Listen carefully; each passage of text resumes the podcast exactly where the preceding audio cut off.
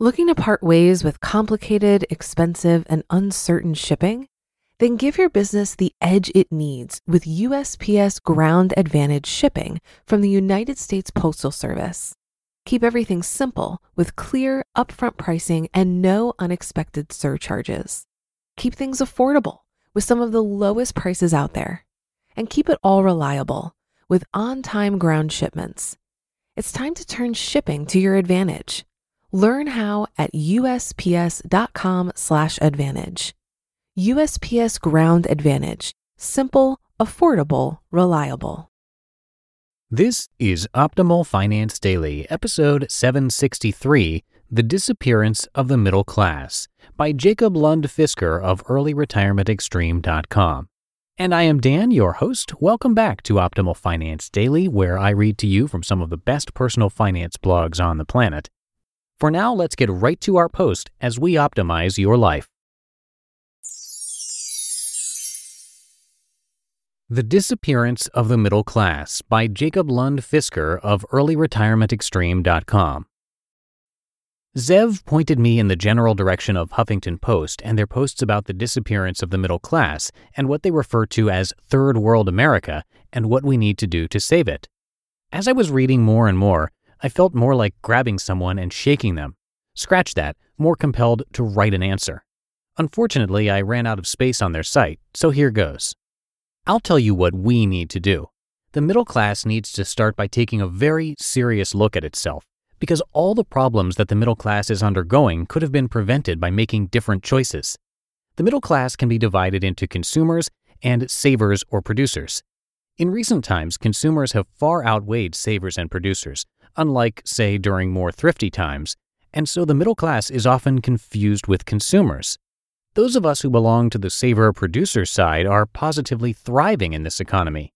The only thing we have to deal with is consumers who keep telling us to buy more stuff because apparently stuff makes you happy. I guess my former neighbors who had so much stuff stored in their garage that they had to park their car in the street must have been supremely happy, irony aside. As a country, America is very productive. There are enough resources to live very well if those resources are spent wisely. We are twice as productive as we were 50 years ago. By all rational means, it should be possible to work only two weeks a month and live perfectly happy lives. Alternatively, it should be possible to work for less than a decade and then retire early. I did just that. You can do just that. Unfortunately, many people did not. They spent their riches without a second thought. Here's the exact problem with middle class consumers as a group, it's net negative productive. It takes more than it gives. Despite how hard it works, it consumes more than it produces. It spends more than it earns. It lives above its means. This is possible because banks and credit cards have enabled this behavior through cheap credit. Whether this is the fault of the banking system or the middle class, that is, the creditor or the debtor, is an age old question. It's like asking who's responsible for murders the person pulling the trigger or the person giving him the gun. It comes back to personal responsibility. I'm not touching that one with a 10 foot pole in this post. I suspect you know where I stand on this issue. The worst part of it is living in a culture knowing that this didn't have to happen if people would just wake up. I'm middle class. As an academic scientist, I made less than newly graduated college grads in my field for most of my career, with a two year exception at the end. However, instead of spending my money and going into debt buying the biggest house I could get my hands on, buying a new car and a new TV with the only concern being whether I could make payments and generally maxing out my lifestyle to the best of my ability and to the extent my salary would allow, I saved money. In fact, I saved a lot of money. I lived far below my means. Now, many people don't want to do this. They don't want to give something up. They don't want to sacrifice. That's how they see it. The way I see it, I'm not giving up anything I like. I spend very deliberately. Some people call that pinching pennies. I call it prioritizing and not wasting money. In particular, I don't waste a lot of money on interest and fees because I want to buy something now rather than wait until I actually earn the money. And even then, I only buy things which I'm sure I'm going to use and enjoy. By avoiding interest and fees, I'm getting things 20% cheaper than someone who's carrying a year's worth of spending on their cards. It's curious to me how people don't want to sacrifice yet are perfectly happy to struggle. My goal is tranquility, not instant gratification. As a result, while people were partying it up with home equity loans over the past decade, I was saving. As people are now struggling to make ends meet, I have retired, financially independent. We're both middle class, we both made the same income, we just made different choices about whether to spend or whether to save the money. Maybe I understood how to handle my money better than most. Yet whose fault is that? It wasn't for lack of trying to explain the concept of savings, yet it's harder to convince someone who's having fun that maybe they should save a little for a rainy day just in case. It's even harder to convince them to put aside 30% of their income. And if you think that's hard, try convincing someone to save 60% or more than that. Why should they when their house has been appreciating by 30% a year for the past three years? It's like having your own personal ATM machine, right? Ugh. When you have two people in similar circumstances with the same options but making different choices and consequently ending up in different places, we should not blame external circumstances. Yet, what it seems like now is like the day after the big party. People are hungover and they blame the bartender, in this case, the banks. It's like they completely missed the connection to all the booze, or credit, they were drinking the day before. Like the example in this post at the website lackingambition.com, people just don't seem to get it. Maybe it's because for some it was their first real drinking binge, like someone just passing legal drinking age with no experience with alcohol and consequently going overboard rather than learning slowly and being wiser about it. Maybe they should have listened more to their parents or grandparents, just like we could learn a few lessons about money from ours. Sure, we can now stick together and commiserate on our collective headache, but that doesn't solve the booze problem.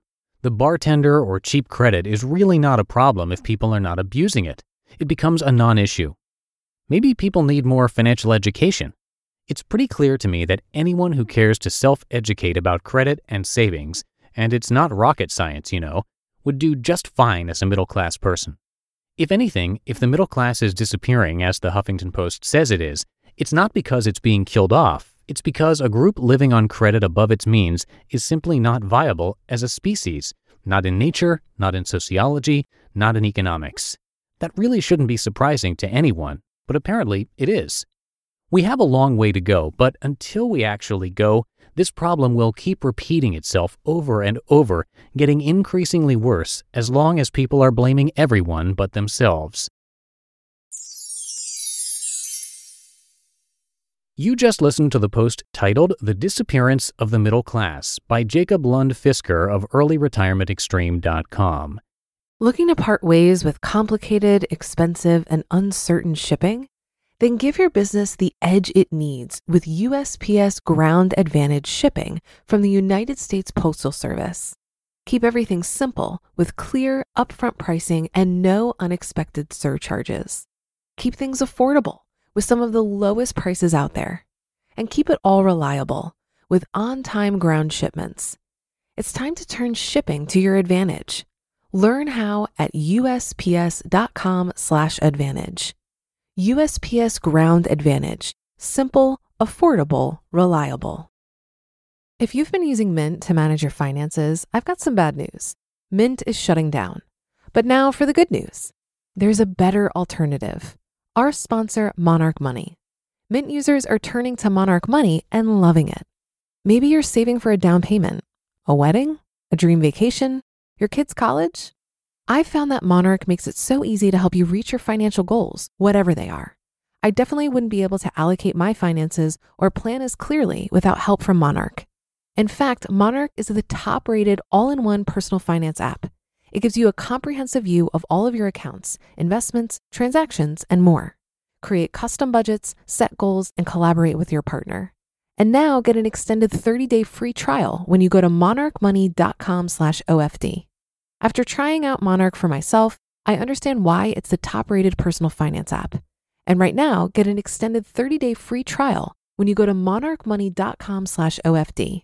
That's M O N A R C H M O N E Y dot com slash OFD for your extended 30-day free trial.